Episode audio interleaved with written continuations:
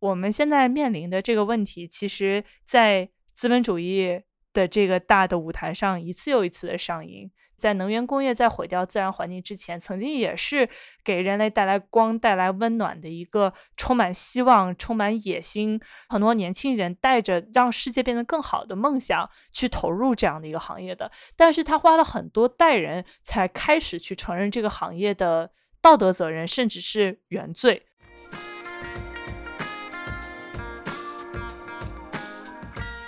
大家好，欢迎收听第三季第二十三期《小声喧哗》，我是主播雕雕。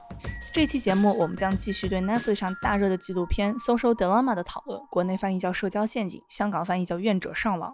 我们的嘉宾还是我们的老朋友，谷歌软件工程师老赵和新朋友 Spotify 数据工程师小峰。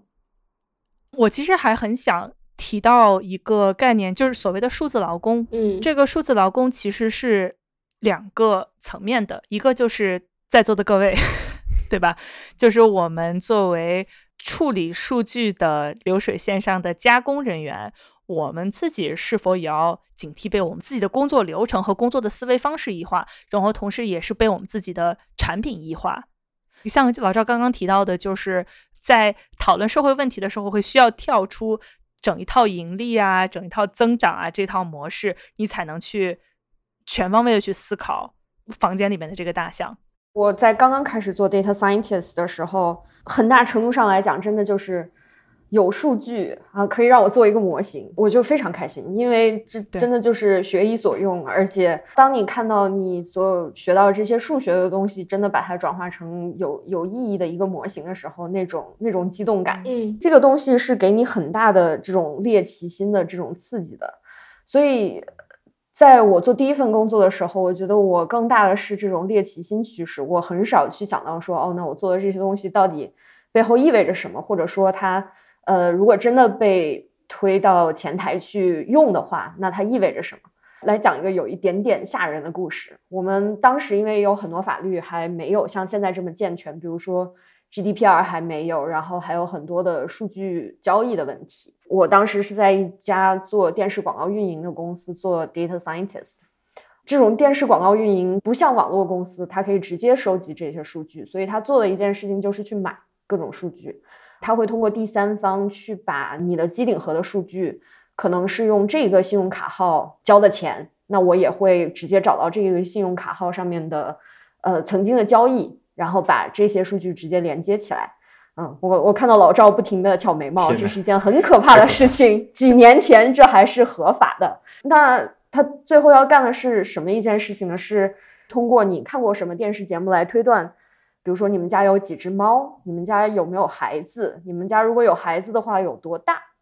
然后通过这件事情我再来判断，哦，那如果你们家有猫，你多半需要买猫粮。多半需要一个猫的宠物的保险，然后我多半可以推断出你可能是一个中产阶级，那我就可以在喜欢猫的这些人他看的电视节目中间去插播这样的广告。如果只是原来电视广告运营公司在它没有这些数据的技术加持的话，它是很难做这种东西的。他可能就想着哦，去看宠物世界的人可能喜欢猫，那这些广告节目里面，它广告位卖猫粮是很贵很贵的。但我们现在可能发现，哦，如果你经常看迪士尼的一个什么什么节目，有更大的概率你家里面是有猫的。那没有人想到在这儿卖猫粮，那我可能就占到了这个商机。最开始我在做这个东西的时候，真的就是兴奋激动，我就觉得我的天呐，我们要是能做这么一个东西，真是太神奇了。我就觉得我像一个魔法师一样。但是后来更多的去呃。阅读一些法律相关的一些东西，或者包括跟公司的一些律师去沟通，然后也自己去反思我到底在做一件什么事情，就会想到说，这真的是一件非常 creepy 的事情。如果我们可以一直这样做的话，那真的就很吓人。我我我特别理解你这个东西，我要给你举一个 GDPR 和人工智障这件事情拯救世界的事情。GDPR 出现的时间点，很多人说太晚了，我觉得一点都不晚。你看现在就是你能把信用卡和电视广告连起来来给你购买东西，你知道什么样的数据其实因为这个行业太过于落后，它的人工太过于智障而没有被接入这个网的吗？就是你的健康数据，你能活多久，你什么时候死，你得过什么样的病，你在吃什么样的药，无论是你手环上的你的健康数据也好，医院的这些购买数据也好，就是如果没有 GDPR，我非常相信这一套所有东西都是可以被吃进这个数字利维坦里。你一旦吃进去了，你就没有办法把它吞出来了。当然，他肯定会说，哦，我是 PII。那我把那个你的名字剪掉不就可以了吗？我把你的地址剪掉可以了吗？没有什么用啊！我依旧是可以说你是这个年龄，你这样的生活习惯，你每天在家里面看 Burger King 的广告，那你有这样的 health habit，那我是不是就应该给你推一些什么什么样的内容？我非常相信数据科学家的好奇心，这种猎奇心态是绝对可以驱使他们做出这样的东西的。只要技术到位，只要法律还没有拦住他们。我们在学校里面是只教给我们去一直追问下去，但没有教给我们什么时候停止问。对，就是说到这个，呃，对，呃，这个产品对我自己思维的异化，我觉得首先就是对于这个互联网的可能性的这个这个思想的异化。像我其实接触很多互联网产品，其实都是以谷歌的产品作为蓝本的，对吧？比如说我知道什么是数字广告，什么是定精准的呃定位的广告，包括。呃，甚至包括个人邮箱，对吧？很早就用这个 Gmail，包括这个协作文档，包括现在各家公司所做的协作文档，其实都是基于 Google 的三大件，对吧？Google Doc、Google Spreadsheet、Google Slides，包括数字地图，觉得应该就是 Google Map 的样子。我很难去想象别的可能性。当然，这一方面证明了这个产品很优秀，但另一方面也限制了我们对于跳出这个盒子的一个一个视角。上世纪四十到六十年代之间，其实是有一大批计算机技术、人机交互和互联网的。呃，先驱他们其实提出了很多当时对于未来互联网是什么样子的一个构想，呃，其中包括像 Douglas Eggenbar，大家可能很多人听说过他非常著名的叫 The 呃 The Mother of All Demos，就所有 demo 之母，非常非常著名的一个一个视频，包括 Ted Nelson、Alan Kay 这些人，他们其实早先提到了这些互联网是一个非常宏大的、具有充满创造性的一种思想。然后这种思想里边充满了一种以人为本，然后软件和网络作为人的辅助，作为一种人的延伸，呃，作为一种帮助人思考和协作的工具，而不是作为一种我们今天所习惯的一种攫取注意力、扩张网络、卖广告这样一种单一的一种叙事模式。所以说，我觉得如果我们今天去思考互联网和思或者思考互联网产品，这种单一的思考模式就是一种异化。什么叫？其他可能性，我们可以举个例子，就是在这个上世纪六十年代，他 Ted Nelson 他提出的这个关于互联网的早先的一个一个模型，然后当时他提出的一个一个一个计划叫 Project Xanadu，呃 Xanadu 模型，然后他那时还没有万维网，万维网是是上世纪八十年代的事情，所以他当时提出一种就是基于超链接的一种互联网模型，对吧？就是你看一个文字，你不仅可以看到它什么，你可以点进去，它可以给你跳转到另外一个地方。这个我们现在很熟悉了，今天其实。整个互联网可以说是基于超链接的，也正是这个模型，它直接引发了上世纪八十年代的这个 World Wide Web，就是万维网，就是我们今天已经习惯了这个模型。但是 Nelson 作为这个 Hypertext Hyperlink 的这个最早的提出者，他是指责万维网是对于 Xanadu 计划的一个低劣的仿制。他说，万维网使用的是一种廉价、快速、浅层的链接，和他设想的超链接相去甚远的。我们可以，我可以跟大家介绍一下他的一种超链接的思想。他提出的这种超链接是以有具有以下的以下特点：他所设想的互联网是一种深层复杂，呃，并且易用的一种知识和信息网络。然后，它这种网络是紧密连接的，并且是高度流动的。首先，他提出超链接必须是双向链接，什么意思呢？就是我们今天的链接都是单向链接，就是你只能点过去，我不能知道谁点了我，对吧？我我你可以点，你可以连到，比如说呃呃 New York Times dot com，那 New York Times 不知道谁多少人连了它，这是这是单向的链接。而且它链接不只是网站啊，它是任何信息都可以作为链接者和被链接者。比如说，我现在打了一句话，这句话就可以去链接别人，也可以被链接。而这种链接必须是双向的，就是我既知道谁引用了我，我也知道如果我这句话引用了别人的话，我我可以立刻知道这句话引用了谁。这是一种双向的链接，可以帮助我完成一种呃高度流动的、完整的、没有被打破的一种信息流。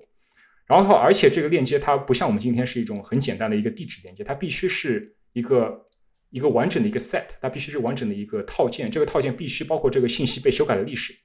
包括它它这个链接保证它永远是这个链接的最新状态，哪怕它被删除了。嗯，而且这个链接是永不失效的。我们今天对吧？大经常会看到各种失效的链接嘛，这个是很常见的。而且它的这种版权意识和版权保护是内嵌的，它这个模型里面什么意思呢？就是说每一段信息我都拥有明确的这个信息主人，也就是它的版权归属和它的信息的修改记录，哪怕是我现在打了一小段评论。然后，如果你想要引用我这一段评论，那么你只有一种方法，就是链接到我这一段评论，而不是去 copy paste 等等，这些是不可以的。它不是说只有权威机构才可以去创造这个创造这个信息，每一个人都是这个信息的创造者，他都可以很方便的去创造、去删改他自己的链接，包括去引用任何信息。比如说，我想看到一句话，我想知道它的出处是什么，是不是你原创的。这个任务在今天看来非常复杂，有各种假新闻，特别特别困难。但是如果在他的这个像在这个模型下，就是就是显就非常直接直观的，因为他这种想法就是内嵌在他的模型里边的嘛。你可以想象这种会变得非常非常复杂，因为可能链接你的这个是天文数据，然后你怎么去展示它们？你完全可以从今天的互联网的逻辑去批判它，说你这个不可能做到啊。但是如果互联网在它生产之初就是遵循这套逻辑来发展的话，可能这些就是水到水到渠成的非常自然的一种信息和知识结构。早期的这些先驱们，我觉得大家他们的思想其实非常值得大家去进一步去探讨。我们今天其实是，呃，只只只实现了他们非常小的一部分，而且可能不是他们所最认为最重要的那一部分。可能因为这个资本的逻辑，可能因为这个增长的逻辑，这些东西是非常宝贵的这些想法是被淘汰掉的，然后没有被我们今天的这个互联网的整个呃大势所所接纳。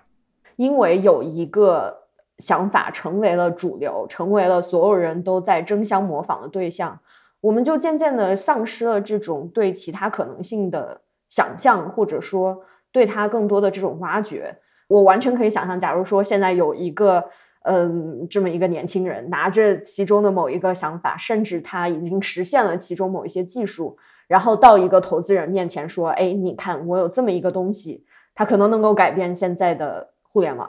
我觉得。不会有很多投资人会真的说：“哎，我们去做一个这么这么一个东西。”从某种角度来讲，这种趋同好像也是商业上的某种可悲的必然吧。因为我们已经看到这是一种可行的，这是一种被验证是没问题的方式，所以我们就不断的在这个东西上面加东西、加东西、加东西，却从来没有想过说：“哦，那从头上来说，它是不是还有什么别的可能性？”嗯，就尤其当老赵说这个东西的时候。我一个自认是在科技业也干了几年的人，就有一种嗯，从来没有听说过呢，还有这样的想法，就是还可以有这样的想象的时候，我就有一种觉得说，哦，那其实挺可悲的。我们不幸把自己已经完全框在了某一个框架里面，然后再带着镣铐去跳舞。对我非常非常同意，就是我非常想鼓励我们的听众去。研究一下互联网的历史，这个是一个非常非常非常有趣的 rabbit hole。呃，当然你可以借助 YouTube 的算法，你跳进这个 rabbit hole 的某一个角度，然后让它带着你走。反正我已经就跑了这么一圈回来了。还有一个好的开端是之前纽约文化沙龙，也就是老赵主理的呃这个平台。在呃，二零一三年的时候，其实做过一个就是关于计计算机世界的教条和谎言。我把这个 prompt 稍微给大家念一下，就是作为技术暴政阴影下成长起来的一代，我们的许多思维和行动都被当下计算机和互联网的逻辑所渗透。对此，你是认知百度，还是决心反思、批判革命？每一项看似时代所趋的技术发展，在它历史岔道上都有哪些惊心动魄的、充满了人类因素的斗争？这期它也有 M P 三和讲义，我们听了一小点，然后我打算把它就是录完之后再听完。在早期建平台的时候，谁最后活下来，大家就会去模仿他，大家就会去基于他给建立的游戏规则、他的生态来进行行为。就比如说，你作为一个 A P P 设计师，你要考虑是 Apple 的生态，App Store 会帮你做出太多太多的决定。那么再往底层说，互联网本身的结构。也会决定你在你在这个互联网上面做的一切事情。刚刚老赵提到链接，我想到另外一个例子，你知道，就是在国内做调查记者比在美国做调查记者无数个更难中有一个更难，是很难做 research，因为你看到的很多东西都是截图，因为在微信大家没有传链接这个习惯，你看到一个图都是聊天记录截图，左边是灰的，右边是绿的，你没有办法去往上追查，而且这个截图传到你手里的时候，它连像素都已经不知道变成什么样子了。对，那么就是 阿花，就是阿花苦恼的点点头。小到链接这样的一件事情，大到各种各样的商业决定，虽然它都是在线上，但是已经和现实的世界的游戏规则一样的真实，一样的残忍。我们聊到下一个问题，也就是说关于数字劳工的另一面。除了像我们这样的生产者吧。其实我还想聊一个作为用户的数字劳工，因为刚刚我们提到首莎娜提出的这个监视资本主义的架构里面，那么信息数据本身是有价值的，哪怕在你看来是一个无价值的行为，就是刷抖音，就比如这种纯娱乐性质的行为，其实是在创造一些生产的原材料的。那么你的这个生产原材料被收割。放进这么一个大的算法机器里面，形成了你的用户画像，让它通过操控这个用户画像来改变你的行为。你的产出是进入了它这个资本主义结构的盈利链条里面的。然后，所以就有人说，那我其实在这个过程中其实是一个劳工，就是我是在创造价值的。那么，我应当为我创造的这些价值获得一定程度上的补偿。所以你们觉得用户信息应该被视为资产吗？对，我我们我们经常说到一种说法，就是所谓数据就是新时代的叫什么石油之类的。其实，对这个说法当然是不准确的，因为这个首先信息这个东西，它首先它不是一种，它不是一种守恒的物质，对吧？信息它在不断的制造出来。比如说，我此时此刻我的经纬度是什么，这个显然也是一个信息。这个信息。对个人来说，它很多很大程度上，它不是一种资产，而这种东西它只有被第三方收集，并且在大规模集群下才可能产生作用。通过推荐算法也好，通过呃各种模型也好，它才可能产生作用。所以它和我们通常所认为资产是不太一样的。当我们说它是资产的时候，我们要我们要区分它什么意义下是是资产。当然了，我们对于个人数据的不当使用是对会用户产生危害的，这个是毫无疑问的。也就是说，如果别人获得了你的数据，它是完全有可能对你产生实际上的伤害。比如说，他最直接的，比如盗取你的银行银行密码，把你的把你的钱都拿走了。但是，我们有没有可能去以一种法规或政策规范用户或者说数据的搜集行为，产生一种所谓共赢的效果？就是说我。个人的这个实际的资产并没有被侵害，或者个人的安全没有受到受到影响，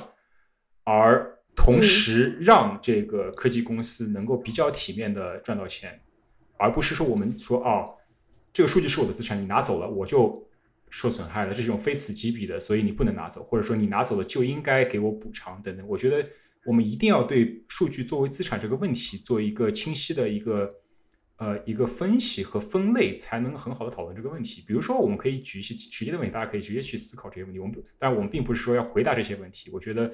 能把这些问题问清楚，就已经是一个很很大的一个成就了。在今天这个这个复杂性复杂的这个互联网的场景之下，第一个问题就是隐私数据可以被搜集吗？比如说，我我通过 Gmail 写邮件，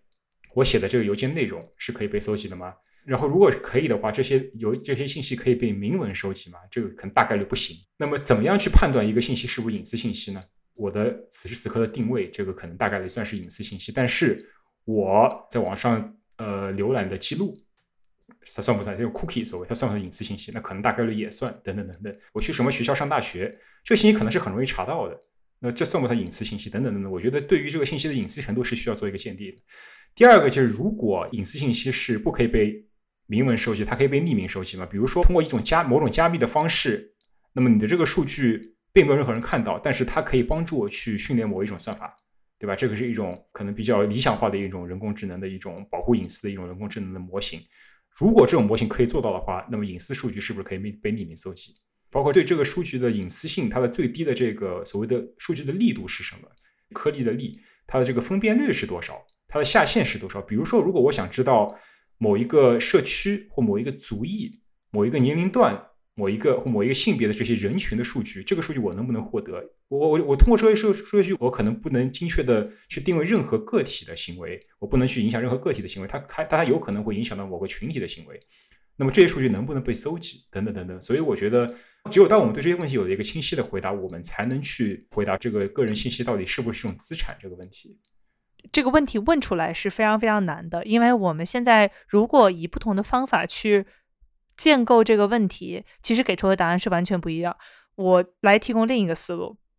我们很多讨论都集中在社交媒体这件事情上，在思考互联网是什么东西的时候，几十年前、千禧年的时候就已经有学者提出了这种数字劳动的说法，然后有一位叫做 Trevor Schultz。的学者提出过说 “playbor” 就是玩乐劳动，就实际上我们刷微博、刷抖音都是在劳动。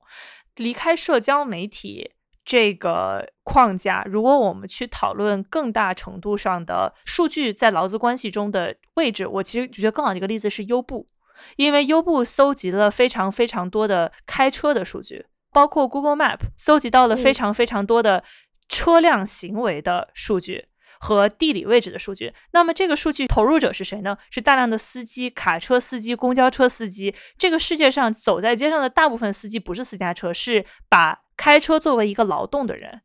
那么这些人的数据之前是没有价值的，但是他们就像空气或者是水漂浮在自然中。但是优步也好，谷歌也好，当他们发现了一种方式开采这个数据之后，这个数据就变成了有价值的东西，它就可以拿来训练模型，它训练出这个模型就可以拿出来替代这些劳动人民的劳动行为。无人驾驶已经不是很很远，而且无人驾驶第一波替代掉的不是我们自己开车这件事情，而是作为劳动的驾驶行为。人是会疲劳的，但机器是不会的。那你如果把这城市规划改一改，辟出专门的道路来给这些无人驾驶运输，那么很快跑长途运输的人就会失去工作。他们如何被补偿？就是这是为什么 UBI 这个概念，呃，Universal Basic Income 这个概念，在二零二零年提出来就这么的超前，但是又这么的及时，因为我们其实已经站在了自动化代替劳动的一个非常非常重要的 inflection point。我所以我自己是倾向于觉得生产数据是劳动。我们现在也应该开始去考虑如何把数据的盈利归还给劳动者。就我们作为从业者，应该去主动的在资本和 manager 的驱使之外，去自己把这些事情提上自己思考的日程。这是我自己的一个想的角度。因为其实小张鲜花已经在一直在聊这个问题，已经聊过很多次了。我们之前在聊美国工厂的时候就聊过这个问题，然后今年年初聊 Westworld 的时候，其实也聊到了这个问题。如果大家感兴趣的话，其实可以回去听一下。因为 Westworld，如果你们看了第三期的话，那一期其实更多的是从劳动、从社会管理的角度去考虑这个监视资本主义的，比 Social Dilemma 里面的 framing 要更大。对，就是那一期里面的我们对于精神资本主义的讨论和这一期里面讨论的 framing 非常不一样，反而最后会导致非常非常不同的结论。我觉得还挺有意思的。对，所以我觉得在界定了这个哪些信息可以被收集以及规范信息的搜集行为之后，我觉得另一方面就是是否要规范这个公司或呃科技公司对于这个信息是如何使用的。如果我用这个行为去产生了一些长期的影响，比如这个片子所。着重探讨的，比如说对于青少年行为的影响，对于青少年自杀率的提升，嗯，甚至是对于人的这种社交行为的影响，甚至是包括人们获取信息的习惯的影响。现在现在我们都太长不看，对吧？这个文章从长文变到看成短文，变成看到一百四十字，甚至只看标题，包括这个内容。标签化、网红化，我现在想要，我现在写一篇东西，我首先考虑的不是它内内容有多好，而是说有没有长播爆点等等。我觉得这些都是呃网络用户的行为的一种异化。那么这种行为是不是受应该受到规范？还有一个问题就比较微妙了，就是所谓的产品一种刻意的 bias，尤其是当这种 bias 体现出的是一种善意。如果 Google 它是只是一个忠诚的体现互联网上信息的一个搜索引擎，你去搜索科学家这个条目，搜索照片。你可以设想出现的大部分是男性照片，那么它所阐述的结果就是去放大这种互联网世界中本来已经存在的一种 bias、一种偏见、一种刻板印象。那么这种行为哪怕看上去是中立的，那么对我们来说就是作恶。所以说，如果你今天去搜索 Google 搜索科学家，你会发现它出现的图片搜索结果，首先男女是基本上是均等的，甚至各个族裔也是比较均等的。这是一种刻意的 bias 所产生的结果，这是一种刻意的一种。一种一种纠偏，那么公司是否拥有对这种 bias 的掌控权？所以说，我觉得这些事情都是需要被认真的去去探讨的。因为像我们刚刚其实一直在聊平台的作用，平台作为制定规则的人的作用。那么，我想阿花，你想不想聊一下，就是数字化的内容行业，它跟传统的媒体比起来，因为引入了算法而导致这个行业里面。的生态有什么样的变化？我所处的行业算是一个新闻加科技行业，整个科技行业对于整个新闻业的冲击，就是说，美国开始大量造成了一些真空的 news desert。这个 news desert 意思就是说，比方说我俄亥俄亥俄州有这样一个小镇，这个小镇上有几千人，然后这几千人中运行着一份当地非常有名的报纸。当地的一些广告，然后哪个饭店要开张关闭，然后当地的一些立法的一些问题，当地政府对于当地环境的一些，呃一些影响，这个小镇生态中发生的各种这样的事情会被这个小镇的这个报纸所囊括。但是因为科技行业的冲击，这些报纸在变成电子化的内容之后，他们就没有办法生存了。我现在的公司，它的这个呃盈利模式大概是，我去和内容提供者，比方说 USA Today、CNN 签一个合同，然后按照它的这个 page view 给他钱，那么就导致说，比方说一个小镇的这个 page view 可能只局限在这几千人甚至几千人之下，那么如果通过这个 page view 给他算钱的话，就证明说这个小镇可能一个月能拿到的钱，甚至养不活一个记者，就导致说。你如果想要在这个内容平台上拿到更多的钱，能够养活自己，那就 eventually 会变成这种头条写爆款的模式，就是你需要向算法工程师去询问说哪些内容能让我有更多的流量，哪些内容能够让算法把我推到前面，哪些内容能给我更多的 page view。这样子的话，一个简单的一个呃乘法公式一算，我这个月能拿到更多的钱，就 eventually 会变成这样一个非常可怕的模式。对一个小当地的报纸，它其实是要聚合了 Yelp、Google Map 和当地的 BBS 等等非常非常多的功能，去养一个第一吸引注意力，但是又有非常强的 positive x，就是正外部性的这些行为，就是我可以养一些记者去做当地政客的看门狗，或者是我可以去调查一些。对民生很相关的内容，因为在有这个报纸之前，你可以想象这些事情就会漂浮在空中，它像一个 gossip 或者是当地的这种街头巷尾的讨论。因为有了这个报纸，它能够聚集别人的注意力，它聚集人的注意力之后就可以盈利，盈利了之后就可以去养这么一个高正外部性的行为。但是现在没有了，他的注意力被吃掉了，他被 Yelp 吃掉了，被 Facebook 吃掉了，被很多东西吃掉了。那么。又回到了没有报纸之前的这个所有的当地的这些重要的政治信息啊什么的，都变成了漂浮在空气中的 gossip。所以就是现在美国这个 news desert 就是一个非常可悲的现象，尤其是在科技公司崛起这么多年间，你你看到就非常难过，这种小镇小城市的报纸一家一家倒闭，不不不断在 lay off 员工，就是这样一个现象。对我觉得这是一个特别特别值得关注的事情。你想想，这些人的注意力都跑到哪里去？他对社会的注意力跑到哪里去？都跑到 Facebook Group 里面，都跑到 Facebook Group 里面，都去看都是 QAnon 的东西，对吧？如果你不知道 QAnon 什么，就是是 QAnon，大家去搜一下，全世界所有阴谋论的大联合，就是这个非常 精致的一个阴谋论，非常非常精美的一个阴谋论，大家可以去看一下，真的就是只能用精美来形容。都站到广场上，然后手拉手一起合唱的感觉。其实刚才阿花说的这个，是因为 platform 而造成本来各自为政的这一一一个个小小的这些玩家，现在都不得不出局，因为有这么一个大的玩家在那儿。那其实从另外一个角度来讲，我想说，有时候这些大的玩家的日子也不是很好过，因为他们从某种角度来讲，这个 race for attention 的这个这个不断竞争的过程，可能也不是他们真的想去做的。Facebook 如果有那么一个季度说我没有照着原来的，假如说每每个季度都是增长百分之五的新用户，现在他们我觉得可能在全美国已经没有什么可以增长了吧？那那怎么去增长？那就是 Google 和 Facebook 联手去放这个有有网络信号的气球给没有网络信号的地方，以这样的方式去增长用户。从某种角度来讲，这是为什么？是因为每一个季度的那个 earning call。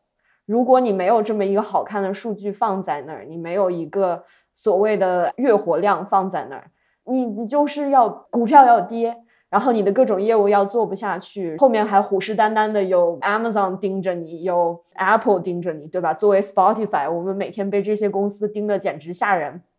那。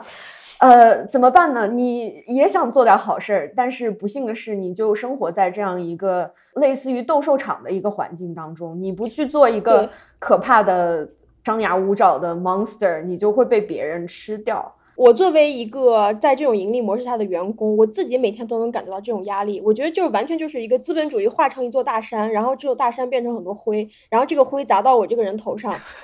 我就会被砸晕。就的确是这样的感觉。对，其实你刚刚说的这种，就是 Facebook 如何再增长，如何再去 maintain 它这种增长的势头，这其实说白了，这是一个资本主义它自己本身的矛盾性的一个问题。我们说白了，还是要说回，就是资本主义。怎么能够继续去扩张？我们手现在手中的一一只只股票怎么能够继续往上冒？如果我们盯着的就是这个用户增长量，盯着的就是月活量，然后以这个来判断一个公司的好坏，所有的投资公司、所有的股票、所有的经济都是盯着这个东西，那没有人可以逃脱这个这个大势的。不管你是 race for attention、race for time or race for whatever。嗯，你你你最终都是会造成这样一个不不可避免的一个困兽之斗的一个状态，所以也是很无奈吧。就是小波在我们的面前慢慢变成了一个坐在火里面的那个 狗子。对我刚才 literally 在喝咖啡，表示 没关系，还可以活。周一还是要上班的。对，周一还要上班的。对，明天还要继续为他们添砖加瓦。嗯。说巧也很巧哈，偏偏在这一期讨论批判互联网产品贩卖用户注意力的节目里面，我们成功的接到了广告，呃，所以接下来会有一分钟的广告时间。我们接到这个产品叫做猫肚皮枕，外观就是一个橘黄色的，像一个肥猫肚皮一样圆润的枕头。唐导团队发现很多年轻人的睡眠问题都跟日常的压力、焦虑情绪有关，所以做的枕头除了满足功能上的需求，也希望能够满足我们躺上枕头放下焦虑、好好睡觉的情绪需求。先说设计，它是一个很大的曲面枕头，比一般的枕头要大。考虑到睡觉的时候翻身不会掉下来，枕头做了头区、颈区、侧睡区的分区设计，让你的颈椎和头枕完美贴合，放松肌肉，舒缓压力。对我们这些当代都市青年来说，我们很多人把很多的爱和生产 催产素的需求都倾注在了我们自己的宠物的身上。睡在猫肚皮上，对很多人来说是最 nurturing、最治愈的。体验，希望猫肚皮枕能够通过优秀的、有趣的设计，来给大家带来抓宠物时候能感受到那种被催产素包围的很治愈的感觉。虽然我们四个人现在都不在国内，没有看到实体，但是唐导把产品寄给了我们在国内的亲属，试用之后感觉相当的不错，是真的非常的软，非常的好软，而且在在使用的时候能感觉到它作为一个记忆棉枕头材质非常的好，而且能够给你的颈椎非常好的支撑。推荐大家可以去某宝看一下具体的产品介绍，淘宝搜索“躺岛官方店”，躺下的躺，岛屿的岛，向客服回复“小声喧哗”即可获得本播客专属的双十一优惠券，再叠跨店满减能减一百四十多元，全年最划算哦。这个纪录片其实出来之后非常非常的有争议，首先他先被骂死了，很多人在骂他，然后我看完之后第一反应其实。也没有很喜欢哦，对我也是，我也是，我是翻着白眼看完的。最常见听到的一个批评就是 sensationalism，就是煽动情绪 fear mongering。我我就觉得这个片子给我的感觉就是有一种算准了你害怕听到什么，算准了你觉得啊这个事儿好恐怖啊，就是引起焦虑，就就让我从某种角度来讲，有一点读那种朋友圈我很不想读的引起焦虑的文章的那种感觉。可能就是纯属为了要造一个爆款出来，所以我反而会有一点点呃抵触的情绪。然后我觉得看这个片子的时候，你会听到很多很确定性的语句，比如说啊，你看了 A，所以我们就算出来给你推荐 B，然后你一定会买，你一定会看或者怎样。然后我当时就在想，天，我要能做出来这么一个模型，我就。我我早就升职了，对不对？我我就我我我就我们就不在这儿了。对，是的，我当时就是这种感觉。说真心话，我们我们平时能干的是什么？呃，你看了 A，然后我们猜 B、C、D 可能都不错，但事实上你当时只想看 Z，就是这种事情简直太太经常发生了。听到这些的时候，我就觉得，哎，大家放过我们吧。我们做的真的大部分时候都是人工智障，真的没有那么厉害。我们还没有到能够危害到每一个人的地步。这有一个非常不恰当的比喻，就是大家就仿佛一群猴子，然后这些科技公司就是这群猴子里面投一些发现火的，然后就觉得哎，这个东西真是太好了，又能取暖、能照明、能吓跑别的动物，然后还能做饭，但是你最开始没有猴子是知道怎么去控制这个火的，你不知道什么时候能够把它打开，怎么把它灭掉，然后你有可能一不小心就被他烫到了，可能不小心就把全家都烧了，然后把山头都毁了，对吧？就提到这种社交网网络可能在某些国家造成了这种莫名其妙的 protest，或者甚至造成一些没必要的暴乱，非常真实的。悲惨的后果。这么说来，你说这个东西可怕吗？真的很可怕。那我们就真的不用火了吗？我们就嗯决定不吃熟肉了，我们就不刷不刷抖音，不刷 Instagram，不不云养狗，不去享受所有这些快乐了吗？我觉得这也不太可能。所以更应该做的应该是去研究怎么去控制它吧。对我其实很理解你这个看法，因为我看完之后一开始就陷入了一个。恼怒的情绪化的状态。首先，我就拉住我和我一起看的人，就说这个事情不是这个样子的，你知道吗？我根本不知道你是谁，我根本定位不到你个人，你必须存在在这个算法里面，我没有人会定位到你个人的。然后就一下子叭说了半天，然后后来发现其实这个其实也不是很重要。就现在我我我我我态度是，就我觉得这个纪录片怎么拍的我不知道，我想要去作为个体去接纳这个罪恶感吧。我们不会永远活在二零一四年，对人工智能科技带着这种蜜月式的好奇心和温暖的历史是会判断我们这一代人对世界的影响，就是这种无力感，确实不是个体行为可以抗衡的。但是我对这个电影让我现在我无法排解的一个批评是，我很不喜欢他对于社交媒体对社会现实影响的呈现方式。他就给了一个新闻镜头的混剪，然后里面解了一些完全不同的街头示威运动，然后一些战争镜头，一些恐袭镜头，然后说剪一下就啊，你看，你看这个 marsh 对吧？社交媒体搞了这么多人走上街头，世界乱了。就这是一个很不合理的一个混剪，因为他们每一个事件都是有独立的脉络，对，而且很多个事件你不能把它当做乱的去看，很多的事件是非常非常非常值得讨论、非常非常合理的诉求，是社交媒体让这些合理的诉求被组织起来了，给了更多人参与社会运动、组织社会运动的能力，它是社交媒体带来的一些好事。我期望他问出的问题是：社交媒体其实是影响人类的组织能力和参与能力，把真正的社会思考和公民组织替换成了社交媒体上这些有始无终的浪潮。不是说这个浪潮没有用，而是这种浪潮太容易满足于有始无终的这些情绪波动。像前一阵说，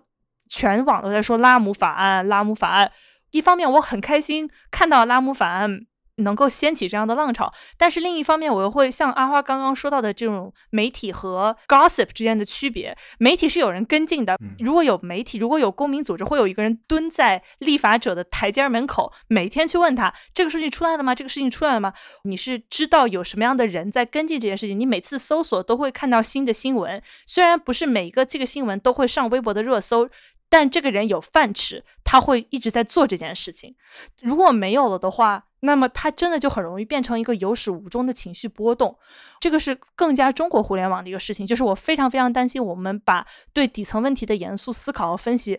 变成了一种对底层奇观的欣赏，就比如说你喜欢去快手上看各种各样的人的生活方式，把底层变得更加符号化、扁平化、载歌载舞化，对吧？尤其是少数民族，你说起来就是就就就动脖子。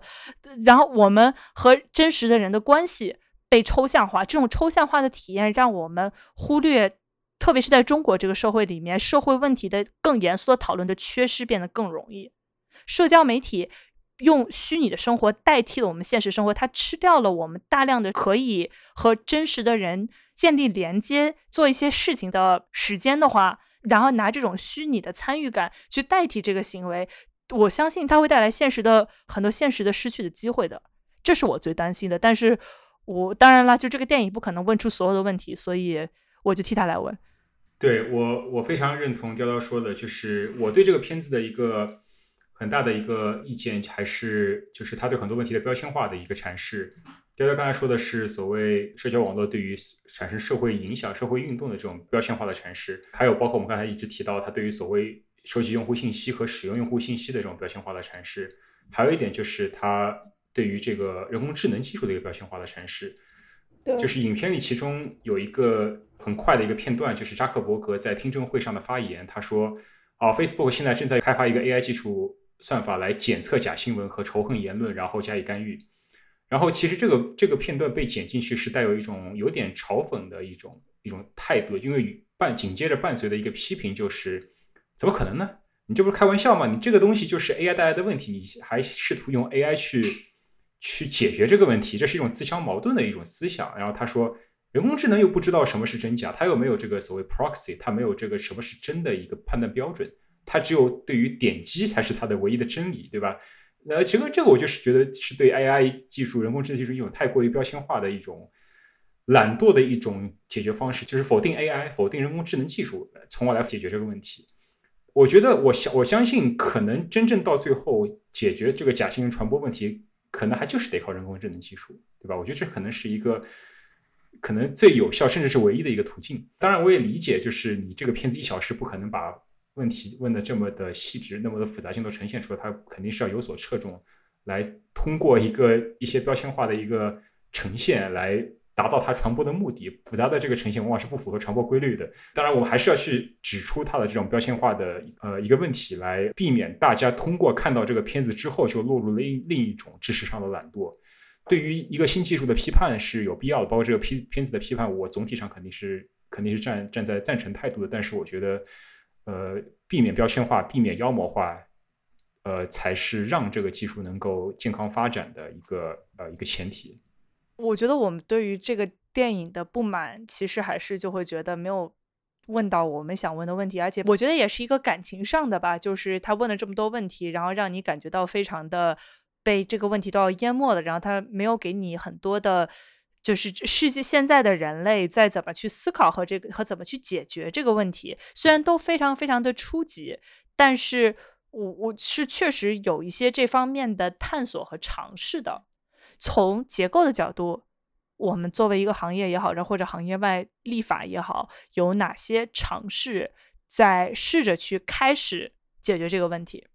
我们不如从 GDPR 和 CPA 开始，就是这两个分别是欧盟和加州的一些立法的尝试。我真的觉得 GDPR 跟 CCPA 绝对是未来的人类之光，但是这个东西真的太容易被掐灭了，这个小火苗。所以能不能够烧起来，就要看未来能不能有更多的国家和地区加入，然后能不能有效的执行和这个立法和执法的强度到底有多大。简单的讲一下，就是 GDPR 和 CCPA 都会对具体有哪些数据可以收集，然后收集到多么的细致，然后个人的隐私有，比如说姓名，比如说地址这些，究竟能够保存多长时间，都有一个具体的。要求，然后像 GDPR，它的普遍适用性到达，就是只要你是欧盟的呃护照持有人员，呃，哪怕你是在非欧盟的地区有这些数据的收集的行为，它也必须要合规。也就是说，基本上只要是有欧洲人的地方，你就必须要合规。那这件事情其实就是影响到了全世界所有的每一个科技公司。然后 CCPA 呢是一个加州的法律，它现在还主要是控制在加州以内，但我也知道有听说像纽约州、像缅因州等等也已经在考虑要制定类似的法律来进行嗯相关的一些规定，嗯，在行业内是绝对有很大的影响的，而且现在也在准备说哦，那美国的美国人的这些数据可能渐渐也要进行这个合规，那我们要怎么去做？另外一方面，就是它也对模型本身有了一个可用语言解释这个这个要求。就比如说，原来有很多像呃老赵刚才提到的很多这种所谓黑盒子的模型，现在要不然就是我们不能再去使用，要不然就是要用一些技术，能够用人类可以理解的方式去解释这个东西。为什么用户有了这样的行为，曾经有过这样的数据，有过这样的特性？我们这个模型会做出这样的预测，这个东西是要能够给用户解释清楚的，这就不得不逼着所有的从业人员去打开这个黑盒子，理解数据它们之间是如何影响。所以我觉得这件事情是真的从立法的角度来，至少是要求行业要去做一些最基本的对于用户数据的保护。所以我觉得这真的是迈出第一步，所有人都在等着第一个官司打下来。看到底会被罚多少钱，看到底执行的力度有多么强，然后来再去做很多的决定。所以我其实也很好奇，GDPR 跟 CCPA 到底它执法的强度能够大到什么地步，能够让所有的这些巨头们能够真的颤一颤，然后重新思考一下要怎么去做。嗯，对对，就是 GDPR 确实这个 Google 整个公司来说，为对于为了这个 GDPR 的合规，其实投入了大量的大量的人力和这个甚至一些基础建设是重新要改写的。就总体上，Google 还是比较比较拥抱这个 GDPR 的规范的。我自己做广告数据库，所以我其实。我针对这个 GDPR 的工作做了有大概有半年的工作，一直在做 GDPR 相关的工作，就是为我们所处理的数据清晰的把它们标注哪些数据被收集了，哪些是隐私数据，然后哪些数据是存在哪里，他们的保留的政策、删除的政策、备份的政策。然后虽然说这些规则可能只跟欧盟有关，但是如果你是做数据库，你知道我们很难通过这个。把所有数据分门别类来分，我肯定存在一块儿嘛，所以你最最经济的方法就是把所有数据都以一套相同的规范来来来来规范它们。正是因为有了这些外部的规范，才迫使我们去做这些工作。我个人也是做完之后，我觉得我们整个数据库干净了很多，说实话。然后另一方面，我也想我要指出的就是 GDPR 它给出的规范是非常模糊的，就是它没有精确的告诉你什么数据。是隐私数据，它给可很多时候给出一个非常模棱两可的一些阐述，而不是一些规范的定义。当然，这是我觉得最好理解，就是这个规则制定者对于基础没有那么的了解，或者他无法去针对每一个公司、每一个网站的行为去做一个非常精细化的定义，所以他必须去这么做。所以我觉得，像小鹏说的，最后落实的程度，它的边界在哪里，可能还是要通过大量的官司来来界定它的细致的边界。again，这是一个非常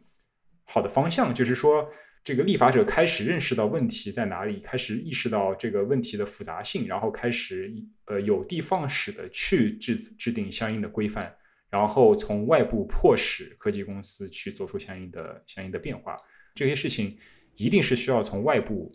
来规范它的，规范制策也好，这个媒体监督也好，包括这个片子所产生的效果，这肯肯定是一个必然的一个方向。那么在这个过程中，我觉得难免是会有滞后的，对吧？这个呃。早期红利被你吃光了之后，肯定会付出一些代价。这些代价可能不是你一个公司所能承担的。就像片子里说的，青少年自杀率这些非常非常惨痛的代价，有可能是。但是我觉得这个这种滞后也是难免的。我觉得滞后总比不做好吧。作为一个谨慎乐观者，我觉得我还是相信这些问题是可以随着法律法规对于互联网整个生态的一个规范，能够变得越来越健康的。在节目的最后，我觉得我们其实每个人可以。嗯，举出一些自己觉得值得尝试的东西，就是从个体的角度上来讲，如何去控制自己的 screen time，或者是自己希望看到的产品的设计的改变，或者是你自己在用什么样的新的产品，就是可以落实到个人层面上的一些建议。大家有没有一些建议或者一些尝试？对我，我我最近发现了一个极其有用的东西，就是如果你用的是苹果的话。呃，它现在 iOS fourteen 应该是出了一个，就是你你有一个小的 widget，然后你的那个 screen time 是可以直接显示在你的这个呃屏幕上面的。也就是说，你一打开，你一解锁，你就直接看到的就是你的 screen time 有多长时间。我现在就设一个。我我作为一个对自己数据的疯疯狂控制者，我就会每天的，就是有一种，如果我每天把它减十分钟，我就觉得自己很厉害。这样一种奇怪的自己跟自己比赛的一个一个过程，所以我现在每周都在监控自己到底花了多少 screen time 在这个上面，尤其是它还有分类，就是你在 social media 上面有多少时间，然后呃，比如说在运动的 app 上面有多少时间，那些我都就不不管不管了。但是如果只是刷 Instagram，只是刷微信文章花的那个时间，我就真的会想方设法把它减掉。这个东西真的超级有用，至少对我这种怎么说，看到一个数字把自己吓会把自己吓到的人是非常有用的。雕雕正在千方百计的找到这个东西。你花了多长时间？嗯嗯，你说。天哪，我我我我我真的不好意思告诉你，反正我今天醒着的时候，这手机都是开的，我给只能这样跟你们说。我经常八九个小时都挺。我今天十个小时。我觉得因为就是很多因素方面的限制吧，我。其实没有特别大的方法减少我的 screen time 的时间，呃，我我觉得我想出来一个方法，就是一，我开始对自己沉迷于很多内容时候产生的这种快乐情绪，先给他一个宽容的态度，就是说，我不需要太过强烈的谴责自己，因为我知道，就是这已经内化成我生活的一部分，而且我并不觉得我看这些内容对我有人人生或者是对我的未来有极大的伤害，因为我现在就是生活稳定，就是工作稳定，它不会害到我，让我吃不上饭，不像我上学那会儿，它不会害到我，让我拿不到学位。然后二是我在允许自己沉迷的同时，我对这些内容还是很警惕的，就是说我不会让我自己滑落到一个对我的生活完全。有害的内容上去，我还是会看一些非常 wholesome 的、健康的、我自己感兴趣的内容。对我觉得这就是我自己对自己现在两个标准。我我现在沉浸在我对于 screen time 的精神崩溃中。我我我首先我我自己的感觉是，首先我需要意识到有一个真实世界，因为我是一个有的时候真的是更喜欢虚拟世界多过真实世界的一个人。特别是今年一年，我不断的需要告诉自己，社交媒体也好，新闻也好，Instagram 上也好，虽然它的成瘾机制非常非常的强大，但是我需要有意识的去控制它对我的精神健康的影响，因为它会对我精神健康有极其极其真实的影响，而且这个影响会影响到我的身体、我的时间、我做事情的方式。我我现在在做的事情就是。在非常有意的要求自己做真的事情，就是做 off screen 的事情，不就包括我这一期节目的准备是在完全用纸和笔做的，包括我一直拒绝把我的 bullet journal，把我的子弹笔记变成呃数字化的笔记，因为因为我工作性质和工作在线时长，呃，我需要一个离开离开 screen 的时间。每个人都有不同的食谱，但是系统化的去像去规划自己。的一天的时间表一样，规划自己在线的时间、用屏幕的时间和不用屏幕的时间。然后，如果你真的是非常需要 digital 的话，你的 Alexa 和你的 Google Home 有可能是一个非常好的，就是把它们用起来，有可能是一个非常好的选择。还有一个就是在你关掉屏幕的时候，立刻检查一下你当下的一个心理状态，就是说你在刚刚三十分钟、一小时，或甚至是十小时的屏幕使用时间中，你关机之后，你。你此时的这个心理健康状态是差的还是好的？你一定要有一个比较清晰的一个认识，就是你自己一定要自知。我觉得这个是很重要的。对，嗯，对我我非常认同阿花的这个观点。就是我在大学的时候看了很多心理咨询，这个心理咨询的经历给我最大的一个认同就是，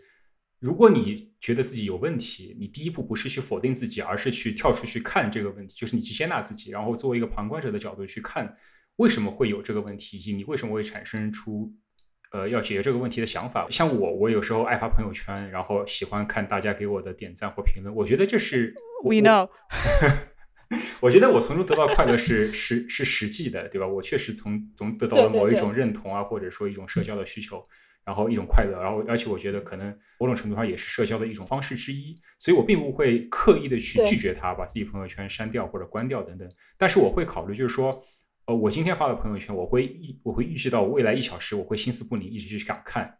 因为我会预计到别人会在未来一小时之内频繁的最最高密度的给我有反馈。如果我知道我未来一小时是需要高强度工作的话，我就不会去发朋友圈，我就会杜绝这一种对对对，杜绝这一种诱惑的一个一个一个可能性。包括我现在经常是在 physical 的隔绝我和手机，比如说我工作的时候，我会把手机放在我我手够不到的地方，然后我睡觉的时候，我是把我的手机不放在卧室的。